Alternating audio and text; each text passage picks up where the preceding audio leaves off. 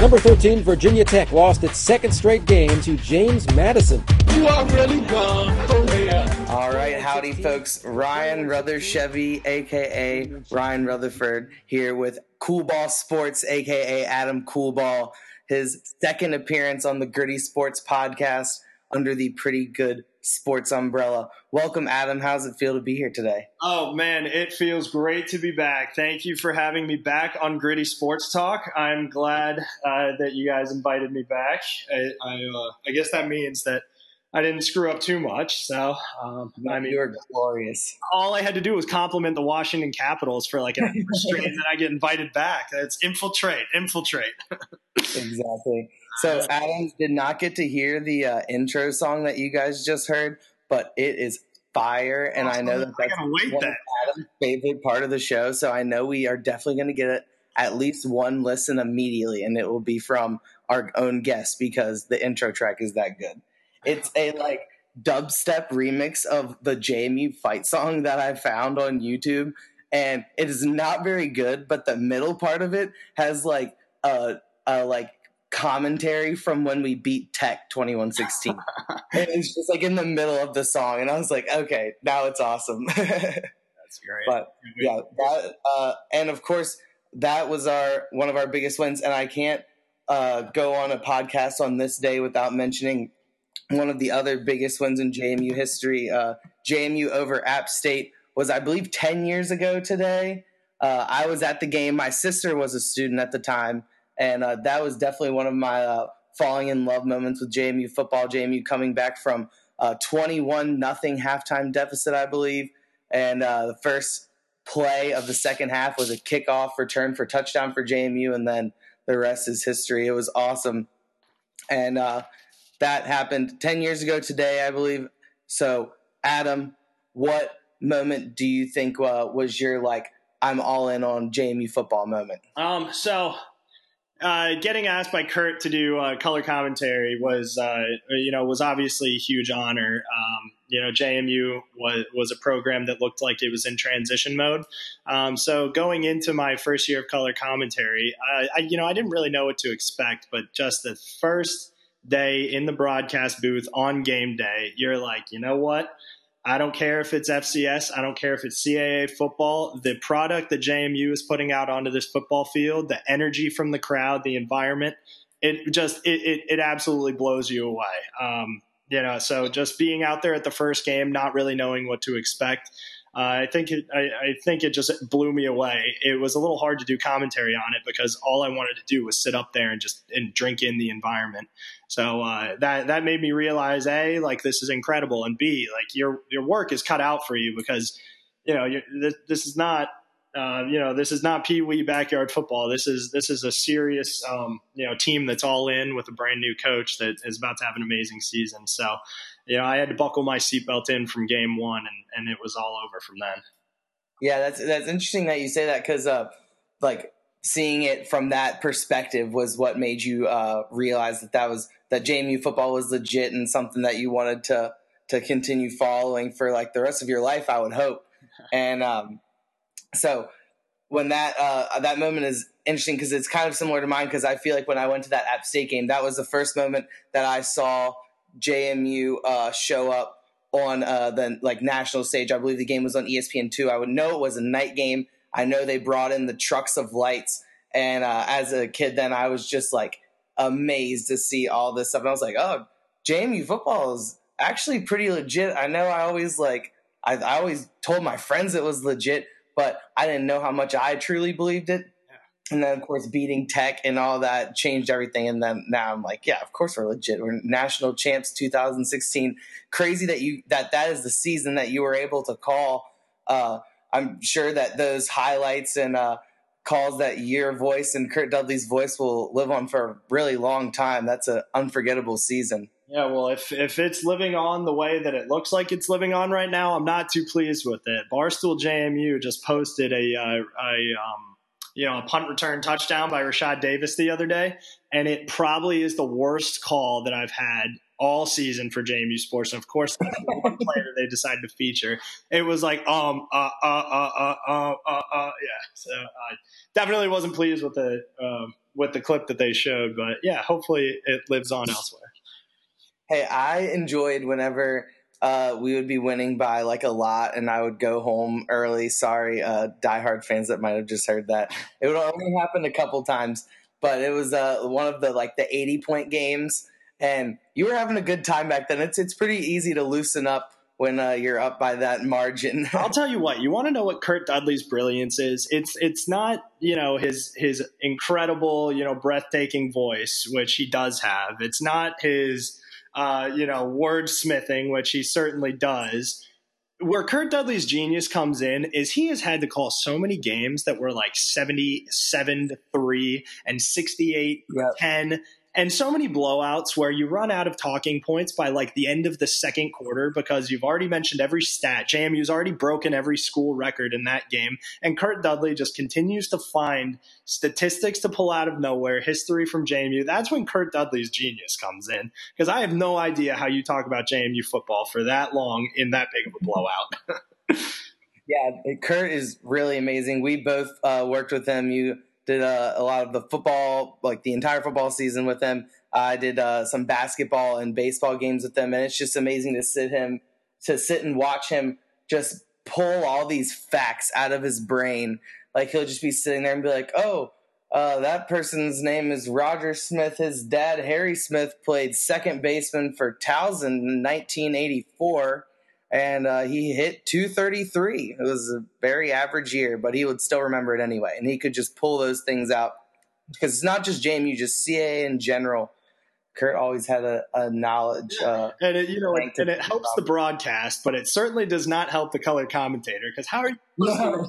You're like, yep, you know, he he sure did. hurt my jaws on the floor. I don't see where you picked that out because he's just like you. I like will look at him and he's not looking at notes or anything. He's just pulling this out. We'll have to get him on a podcast. That would be one that you uh, should be a part of too, Adam. Uh, a podcast with Kurt Dudley. That would be pretty interesting. I'm sure he would be interested. I know he's uh, listened to one of mine before whenever he was uh, considering me for Madison. All right, so we'll move on to the meat of it now. Uh, we're doing this in a, a, structure a lot of you might be familiar with from your school days. Uh, me and Adam are are recently removed from college, and uh, you know we just want that fix. So we decided to go with the old KWL chart. We are going to apply it to our James Madison Dukes, and we're going to put them in the K's as what we knew before the season. Our W's are going to be what we still want to learn after three games, if you want to call it that and then our learned is we're going to say what we learned so far through three games, which uh, you don't really know how much you can say after what we have seen, but we'll we'll we'll say what we think and maybe uh, give a few assumptions as well along the way. So we'll start with what we knew before the season. Me and Adam will just go back and forth. So one thing that I think we both knew before the season is that the running game would be strong and I think that has proven correct. Would you agree, Adam? Yeah, I, I certainly think that the running game is strong. Um, you know what what what I wrote down for the new regarding the the rushing attack is the three gear offense. You know that that is um you know that that's kind of the secret weapon of uh, Coach Houston and how and that's what he used to you know take us to the national championship, give us a deep run. And what I was wondering going uh, and what we knew is that that was successful in the previous two seasons. And coming into the season, he has shown no signs of going away from that. You know, he loves to run the ball to either control the game, um, which obviously opens up the play action, which you can play at a, a uh, you know an intermediate tempo. And then when you pick up to that that top gear where it's just run, run, run, run, run, and having depth at the running back position and having a quarterback that can run, it's overwhelming. So we knew that uh, Coach Houston's secret weapon was that three gear offense, and he intends on using it this season. Yeah, and it's uh, the it's interesting offense because a lot of times when a team is considered to be like rush heavy, uh, you would consider them to be like a slow team or a team that's trying to like slow the game down and and control the clock. And that's not really what James Madison is interested in. We're running the ball, but we're trying to score points as well. when uh, we played Robert Morris the other day. Uh, we put up a lot of points, but uh, our time of possession, I believe, ended up being pretty uh, pretty even um, because we were just scoring so fast and in bunches. Uh, I'm trying to see that stat now. Yeah, so for possession time, it was 34 minutes to 25 minutes, with Robert Morris actually leading in possession, which is a, a pretty uh, amazing stat. Just shows how explosive that offense is when we are still just running the ball. We're keeping it simple and uh, and being that effective. And we were effective running the ball against NC State as well. Um, Marcus Marshall being the most effective of the backs, and uh, DiNucci putting on a show. We'll get to more on him later, but yeah, just the running game in general. We knew that was going to be great. Uh, Adam, what was another thing that you uh, knew heading into this uh, 2018 season? Uh, youth and inexperience. Um, so in, in, in the previous years at JMU, it has really been the uh, veterans who lead the team and, and, and really pave the way uh, moving forward. And then last year, our youth players, like uh, you know Ratke, for instance, hitting you know the field goal of a lifetime. It, it, was really more the veterans are paving the way, and the young kids, um, you know, were were being given the ability to make the plays. This season, it's a little bit opposite. You know, we're an extremely young team. So our young team is going to have to pave the way, and we're going to have to rely on the veterans to make those plays. You know, um, Jimmy Moreland, for instance, pick six. Jordan Brown, pick six. Uh, you know, so it's it's it's a young team, and we know that going into it. And missing Rashard Robinson, which I'm sure we'll talk about uh, later on in this podcast. You know, it's it uh, we we know that this is not an experienced JMU team that we're used to seeing over the past two years in these deep runs. So it's it's curious to see how um, you know how this youth is going to play out. Yeah, and uh, moving on to our next point that uh, you hit on a little bit earlier, talking about Mike Houston's scheme. But we knew that Mike Houston would be a great coach. Once again, twenty eight and two coming into this season, and that is one thing that we did not have to worry about some JMU fans may be nervous about losing him uh, every offseason, but you know that if he is uh, there under the headset week one, that your team is going to be in a really good position to win week in, week out. Completely agree. Yeah. So, uh, what do you think makes Mike Houston such a special coach at this level? Adam? Um, well, spe- he is special. The um, the seniors uh, coming into uh, coming into Houston's first season, uh, some of them had seen three different coaches. You know, um, so his magic was really done in that first year of getting the players to buy in. You know, hey, what is it about Mike Houston um, that is different from the other two coaches that we've seen in our time here. What is it about this guy that's going to be different? And he came in, and it was all business. You know, um, it, it, was his mentality, it was his scheme, it was his commitment to the run, it was his uh, ability to put to get to put that pressure on the seniors. You know, hey guys, I, I understand that you guys have had some tough breaks. Um, you know, Brandon Ravenel with the uh, with the drop that ended the season, uh, you know, the year before.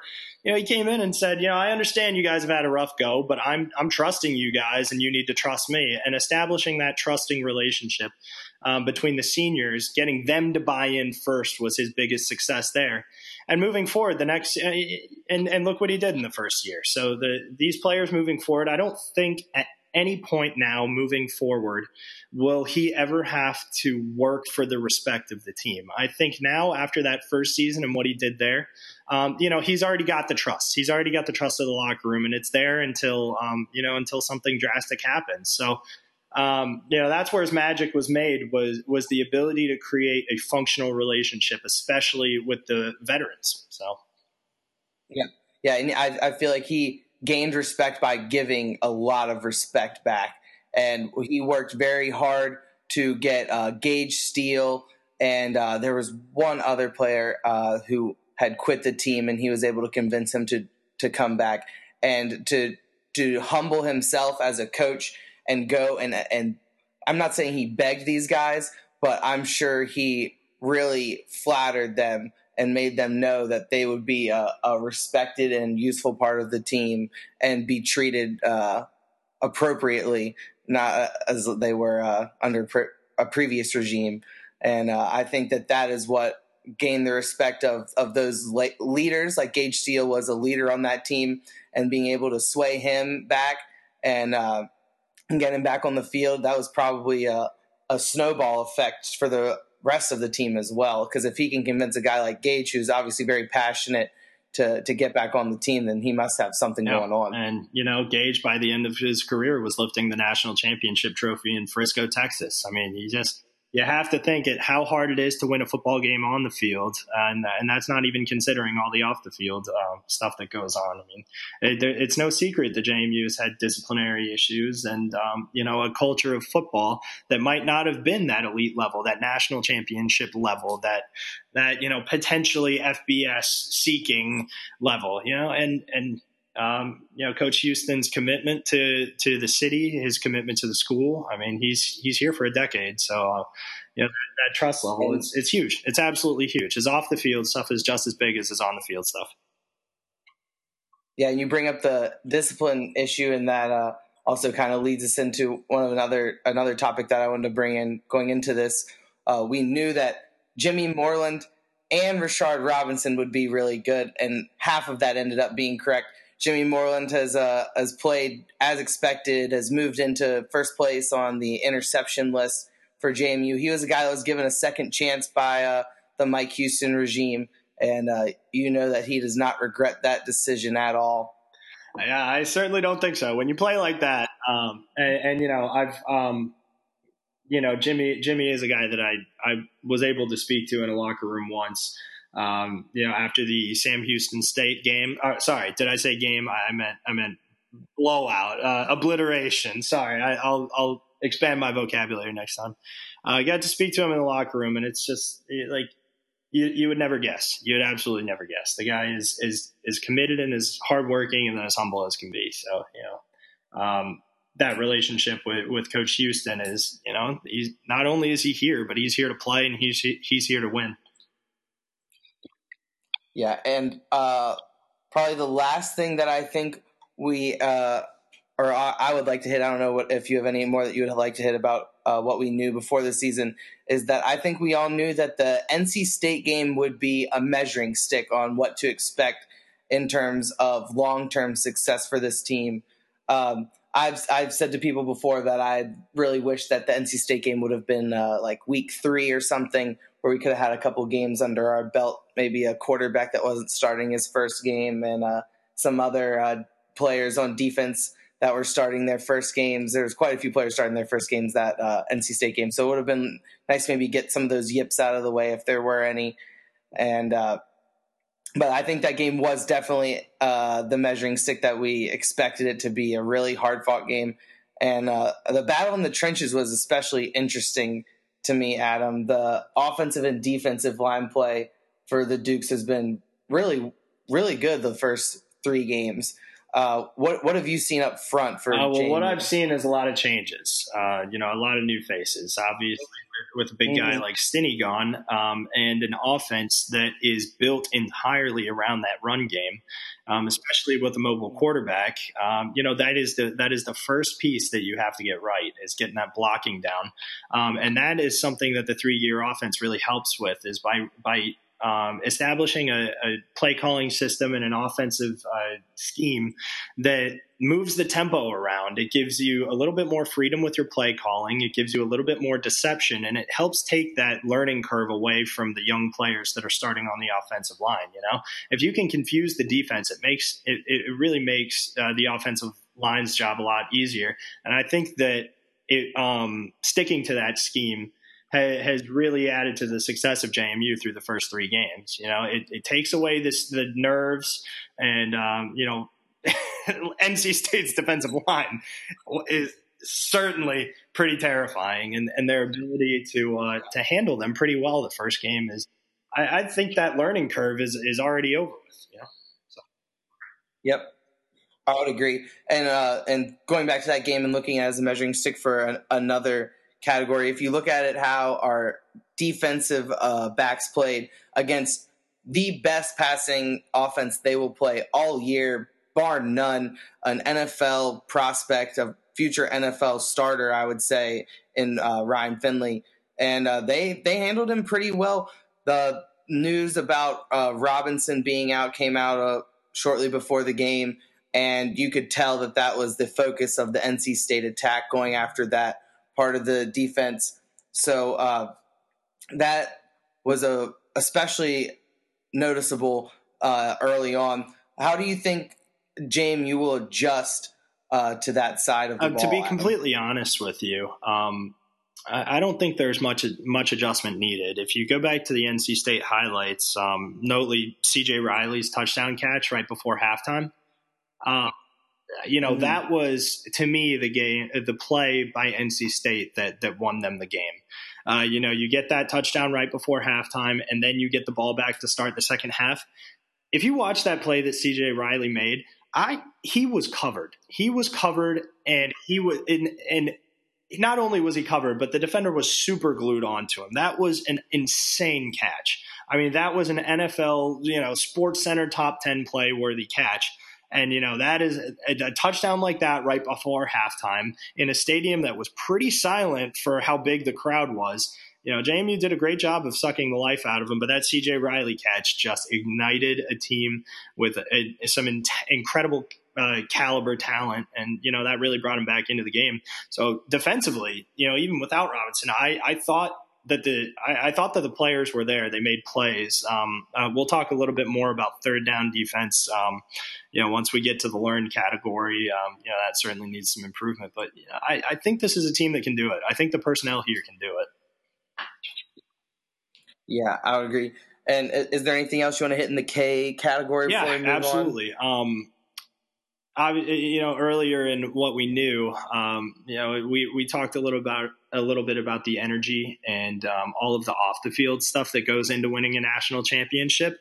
Um, a lot of that, you know, comes down to crowd. And one thing that I one thing that I want to know is, is can can this team travel? You know, can we go on the road?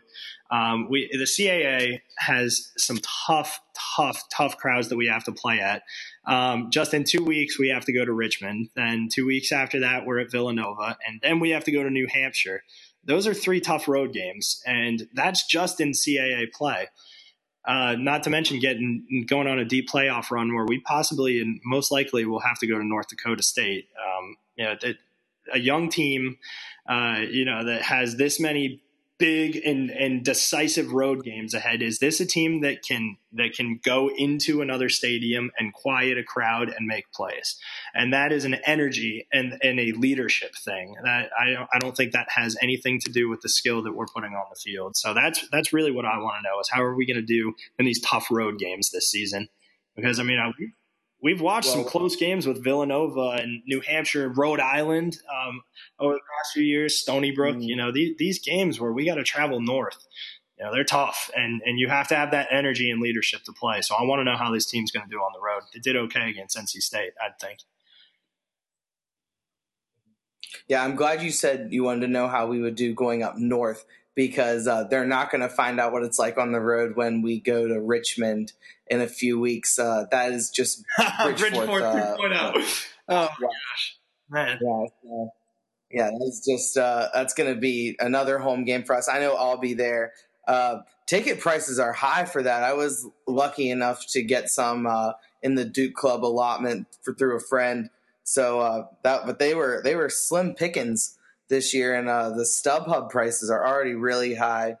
Uh, one of my friends is looking at going, and he's looking at a single ticket, and he might get lucky. But yeah, if you're looking at getting tickets for JMU Richmond, you're going to be paying a pretty penny for what a lot of people think is still Division two football. I've never seen a D two football ticket go for over a hundred bucks. Have you? Uh, I certainly haven't, and I think this is a great opportunity to plug that uh, Gritty Sports Talk is in the market for sponsors. Um, a deal includes sending all of the members, including their guests, down to Richmond. sponsors, uh, you know, let's let's hear your best offer. Yep, we're we're very very easily bribed. All right. We'll move on to the W section of our KWL now. We'll look at what we still want to learn after the three uh, games so far. And the first thing I want to see, and this is because it's a player that's really intrigued me in the offseason, especially the announcement. It was such a shock to me. Jawon Hamilton coming to James Madison from national champion UCF. that was uh, a big surprise to me. I don't know about you, Adam. I didn't didn't think we were in the market for another yeah, running so, back where we got one. You know, every time you think you've got JMU's scheme understood, there's there's something new to surprise us, and especially when you've got guys like Cardon Johnson. You know, I, I thought that when Khalid, Khalid Abdullah left, I thought that that was opening the door for Cardon Johnson to establish himself as the elite back. And um, you know, then you quickly have to realize that that's not JMU's style. So you know what? I wouldn't be surprised, um, you know, if if JMU signed two more running backs by the end of the season. It's um, you know it's pretty interesting. But when you run that three gear offense, I think it's more about um, not who's leading the team in, in rushes and rushing yards, but it's having so many threats that have fresh legs all game because none of them are getting that workhorse. Uh, you know workload. And um, so yeah, I, would say I was um, surprisingly unsurprised uh, when we made that signing, and um, I, I, think it's just another piece that I think it's a perfect system for him to come into. Love the national champions uh, plug that you gave there, by the way. Yeah, dude. They, well, they are. I think it got put in some like official yeah, NCAA book. Yeah, if uh, you didn't know about Jawon Hamilton, he was the UCF leading rusher before his injury a, a, few games into their national championship season. And since arriving at JMU, he has only carried the ball a handful of times. He had one touch uh, against NC State, or one carry, I should say, against NC State. Uh, I believe he was back there for a few punt returns that didn't get uh, that he fair caught.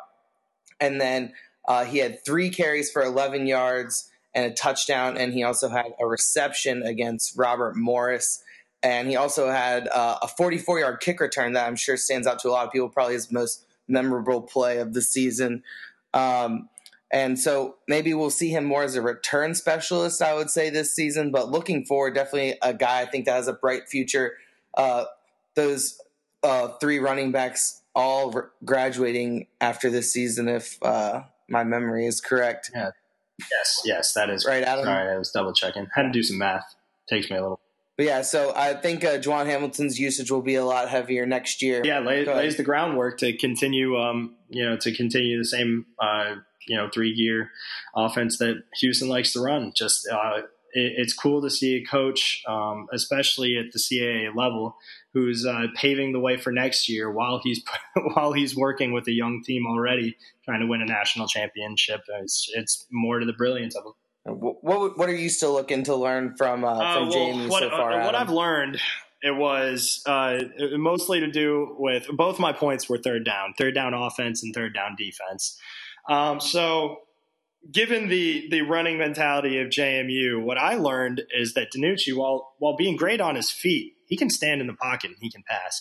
I would I would like to pull the stat. You're my stat guy, so I might I might um, you might already have this on file, but I want to know how many third and five yard pluses uh, that that we converted on against a great defense in NC State. I mean, it, it, with a rushing attack and screenplay and get the ball in your playmakers' hands quickly style offense that JMU has on third down and long, he was staying in the pocket and he was delivering strikes. Some of those were into double coverage where receivers were making plays. Some of those were were scrambles where he rushed where there wasn't a defender in sight and he was walking for the first down. I mean, against teams like NC State, that's tough to do for any any uh, any NCAA football team in the country.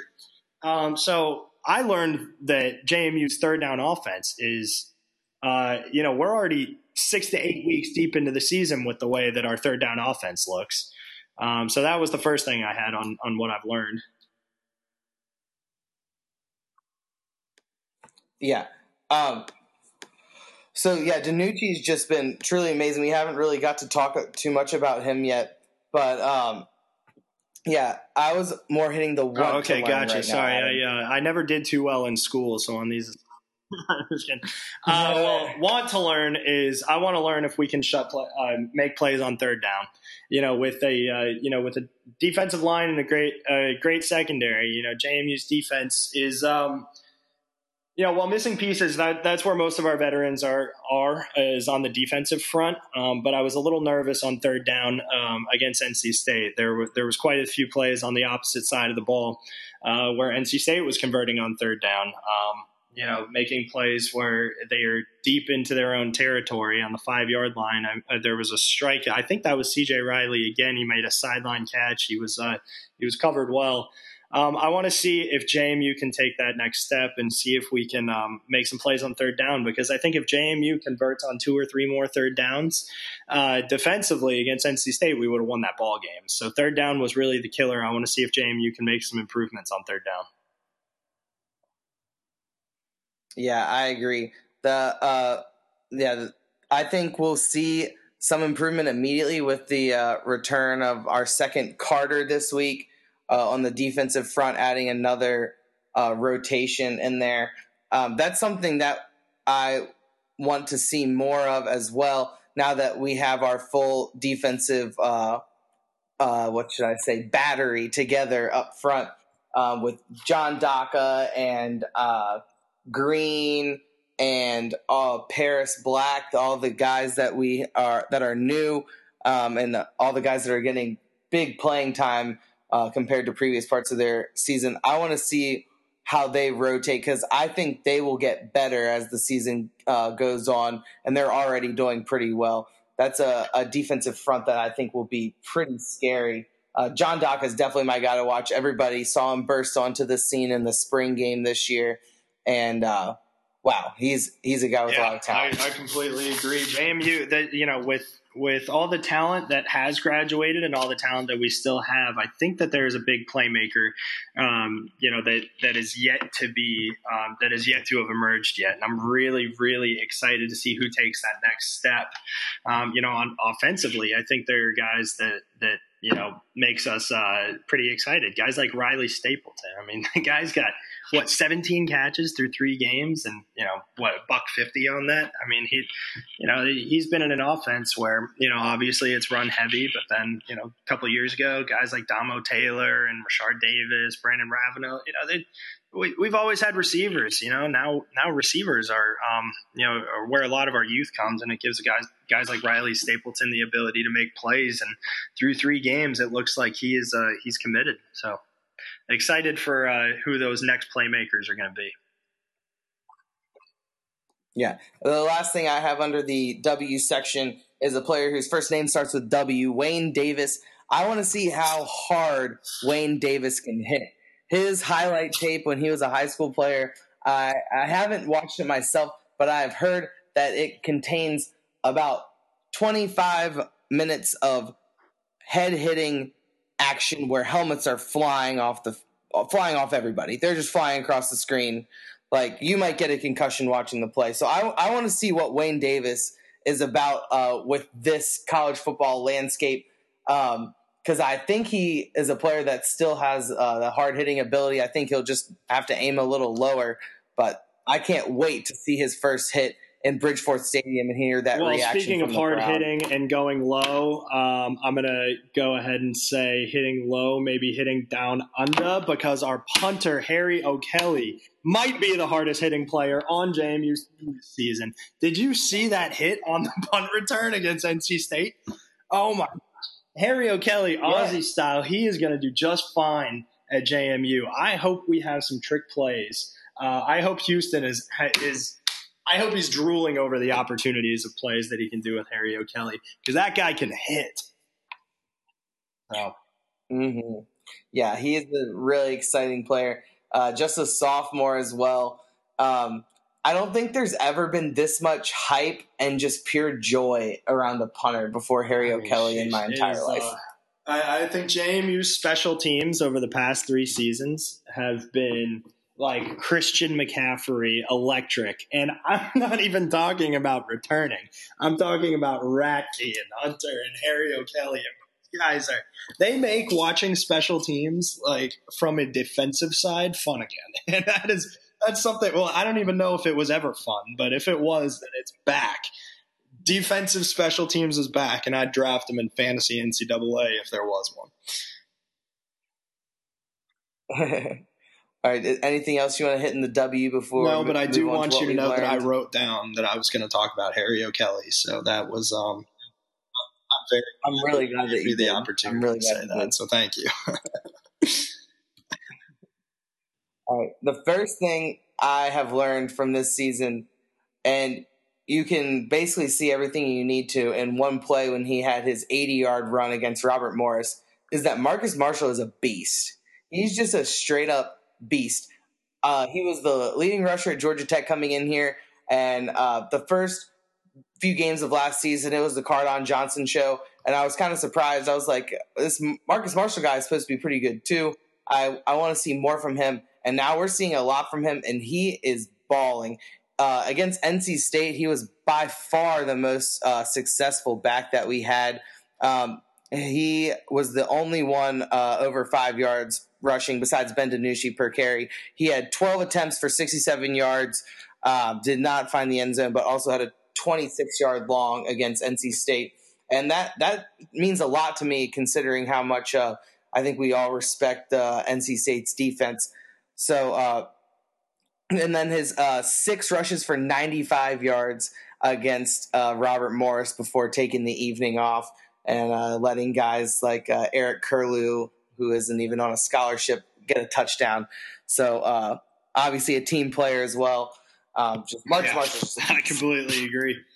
Um, and I think the same can be said for Ben DiNucci. So he that you know that was a player that that I didn't really know what his legs could do coming into this season, and um, just adding another mobile quarterback into that system, I mean, it really opens your playbook so much. So the the, the rush attack and just JMU's ability to make plays, uh, you know, behind the line of scrimmage, I, you know that that's been a huge part of their offense for the past few years, and it's and it's exciting. So um, yeah, DiNucci is is fitting in pretty nicely with that. Yeah, I had that under my learn category. I had DiNucci equals the guy a lot of people going into the season were uh, were really on the Cole Johnson train.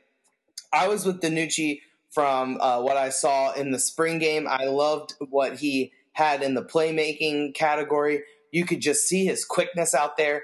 And against NC State, it really showed as well. Uh, he was running by some of their defensive backs and, and getting the corner able to get out of bounds or able to get a few more yards. And it was it was just really impressive. I did not know he had that kind of speed. And I uh, was looking at the CAA stats before we got on here, and he's currently fourth in the CAA in rushing with 185 yards and 7.4 yards per carry with three touchdowns. So uh, DiNucci, definitely the guy. Also, um, his efficiency, not just the stat efficiency, which he's third in, but just the whole broad stretch of the word. He just doesn't seem to have many wasted movements when he's going somewhere. He looks like he has a plan. Um, if he's keeping his eyes downfield, he's trying to uh, create space for himself, or he can stay in the pocket. And uh, once he decides that he wants to go upfield, he will do it. He will do it one way or the other. Uh, his one run uh, was maybe just as impressive as Marcus Marshall's 80 yard run, where uh, he we were about at the 20 something. I think it was like a 27 yard run against Robert Morris, where he just made them look looked silly. He looked like Michael Vick in Madden. It was ridiculous how many defenders he evaded on that play. And one of them, it looked like he kind of tripped and still juke the guy. Yeah, it's out. incredible. It and you know, um, efficient, I, I, think, is the right word to use for a guy like DiNucci. I mean, seventy six percent completion uh, rate uh, through three games is huge. I mean, thirty eight attempt, uh, 38 completions, 50 attempts, zero interceptions, four touchdowns. I mean, come on, you you couldn't have guessed that our star quarterback uh, had graduated this past year. I mean, that is the perfect way to to start a season. And um, I and I'm pretty sure he didn't throw an incompletion through two quarters against NC State. I could be wrong about that, um, but I just remember watching the guy and I was like, is this guy ever going to throw an incompletion? Um, so the, the accuracy is huge, especially if you don't have big threats like uh, like Damo Taylor anymore. You know, you're going to need an accurate passer. And uh, with a guy like DiNucci, um, you know, what I've learned is his play action ability. I mean, sheesh, the run attack that we have, uh, plus the speed offensively and the fact that he can run, it buys him five or six seconds in the pocket, especially with an inexperienced O line, like like we were talking about earlier. Um, you know that style of offense and the game plan um, makes the job a lot easier for the offensive line. And you saw times against NC State where DiNucci had four or five seconds and he was standing in the pocket. He was commanding the pocket. He's a little bit taller uh, than Bryan Schor, I think. I'll have to look at that as well.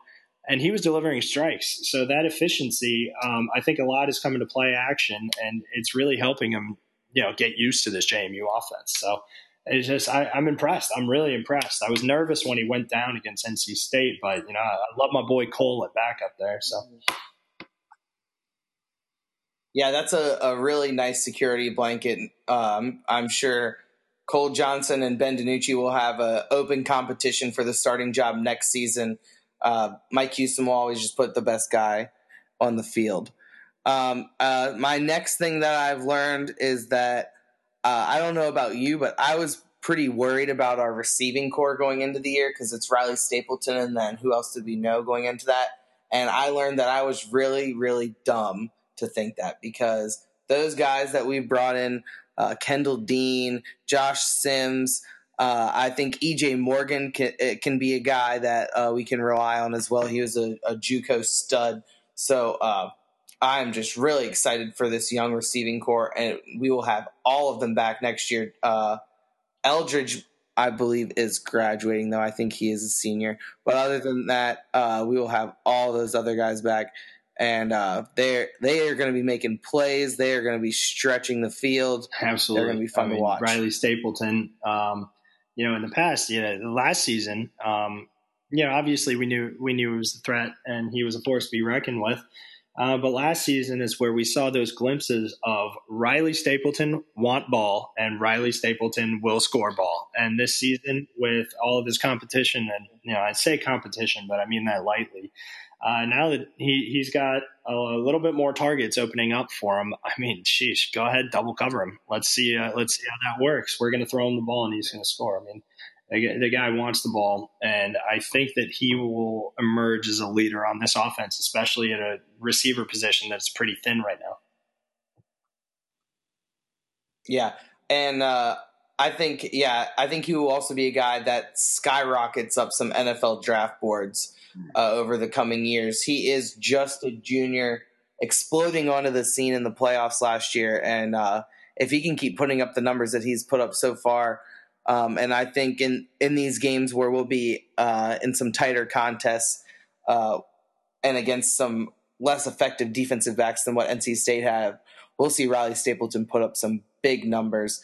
Uh, yeah, if JMU's offense is going to be forced to to pass, uh, that is going to be the go to guy for sure. And also, uh, his brother recently transferred to the team. Uh, I don't think we've seen too much of him besides uh, some tight end too near the goal line. I think we saw him a few times against Robert Morris.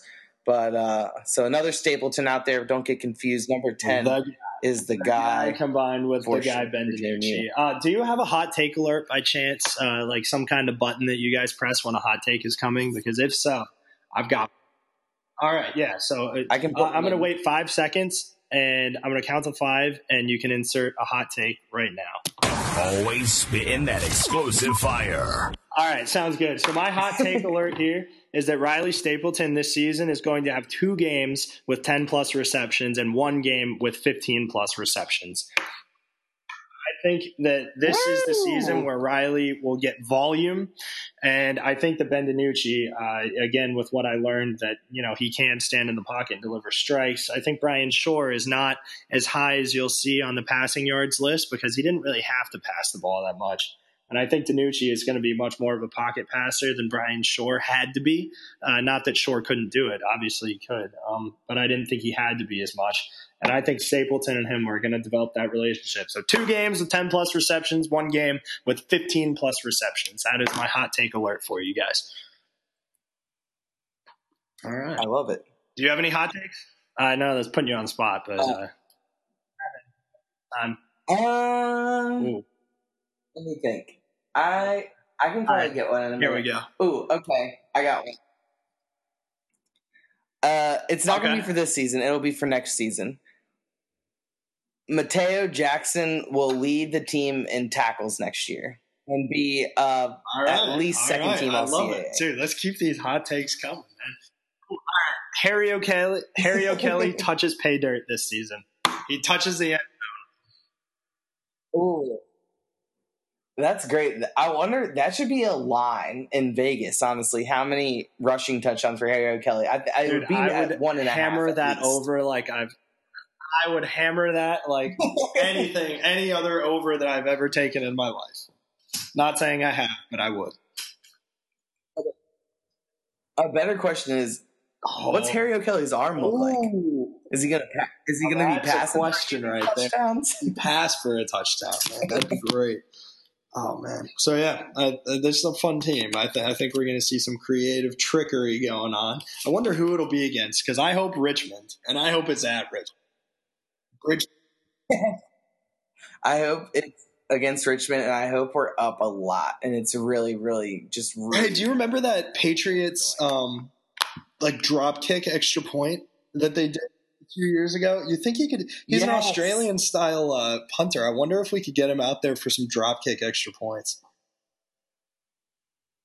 Yeah, I know nothing about rugby. Um, I don't know, kicking in but rugby? he, the, I know that rugby style punting is like is very different.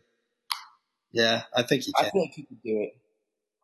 We're talking about him throwing I- I- touchdowns. all Why right, let's go ahead and say? Harry O'Kelly's going to lead lead JMU in scoring this year. Let's go ahead and say it. uh, no, love it. A lot of lot of room to uh, to do some trickery with this team. Anything else Oh you want man, I think uh, I, I think that through three games where two of them were scrimmages, I, I think that I've uh, spoken everything that I've learned so far. I'm excited for us to destroy William and Mary coming up, and uh, and and I'm excited to see what we're going to learn from that game. All right, so my last thing that I learned is a is a thing that I might be jumping the gun on, but I'm gonna say I learned it. We're gonna win it all next year. I think this year we are are very talented and we're very young. A lot of guys, like I said, starting their first games uh, in their college career against NC State, and uh, I think they'll and North Dakota State returned everyone this year because it's like it's it's such a top heavy league with us two and then the rest. And uh, I think that this is their year to to add to their pile whatever they can they can have it. But we will enjoy our championships just as much, and we will enjoy one next year in Frisco. All right, I love it. I it love it. Um, yeah, I, I, I think that's a fair analysis. Hopefully, North Dakota State can uh, can get some of that talent out of there this year. Um, the one thing that I hate to say is, you know, the biggest fuel um, for JMU has has been a little bit of heartbreak. You know, um, with Ravenel's drop in the playoff loss. Um, you know, going into his senior year, he he's thinking, you know, that that was the last play of. Uh, you know, could you know could be one of the final plays in uh, in in playoff history for him in his career at JMU, and then the next that heartbreak was was really kind of a um, a motivator going into the next season. So I, I don't know if they if they're going to take it all. I, I think this team, especially young, will have to experience some painful moments, some painful losses, and, and so I, I, I think that this year, um, you know, knock on knock on wood that it doesn't happen, but you know, this year might have a uh, pretty depressing end of the season, which I think JMU fans should take uh, with a grain of salt going into next year. Yeah, and uh, you also talked about at the very beginning there could be some interesting road matchups in conference as well. Uh, I think JMU can will definitely be a playoff team unless they drop quite a few games, but I could see at least one uh, road CAA game not going our way. You never know. Uh, there's there's good teams out there, and you never know uh, who will peak at the right time. You don't know how knock on wood uh, the injury bug could bite. So a lot of variables Absolutely. in a college football season. head there. Um, all the off, off, all the off the field stuff, all the energy, all the momentum going into it. I mean, sheesh, I haven't been to campus in in a hot second, and we've already got you know steak and shakes and parking lots and you know all this stuff that you know they waited for us to graduate for. So um, I, I think the incoming student uh, student body is. Uh, you know, the freshmen this year are coming into a brand new looking campus and a, and a team that's won a national championship within the past two years. So, you know, that energy, um, that energy, energy should still be there. So I think in, in these freshmen's four year, uh, you know, four year career, they're going to have some exciting football to watch. And that's, that is a joy to say as a, as a fan and former commentator and, uh, and a Hall of Fame fan and, and, uh, expert in you. Mm. All right. Well, thanks, Adam. Do you have Um, any uh, closing thoughts? Gritty Sports Talk is my favorite podcast that I listen to right now because I've been out of the game for a little bit, and I appreciate you guys having me on. Um, please let me know if you guys ever need someone to attempt to talk sports with you guys because uh, I, I love being here. Thanks for having me, guys. Yeah, it was awesome to have you. We'll have to ha- have you down in the studio with the whole squad. Uh, Josh and John are too busy for us today, but I'm sure they'll listen and get their JMU knowledge. Uh, if you liked it, give us five stars on iTunes. We're also, uh, if you're not an iPod person or an Apple person, we're on Pretty Good Sports. You can stream it on there, but you probably already know that because you've been listening to it this long. So, thank you for hanging out with us. We will definitely be back later in the Thanks for having me, and sorry for. Have a good one.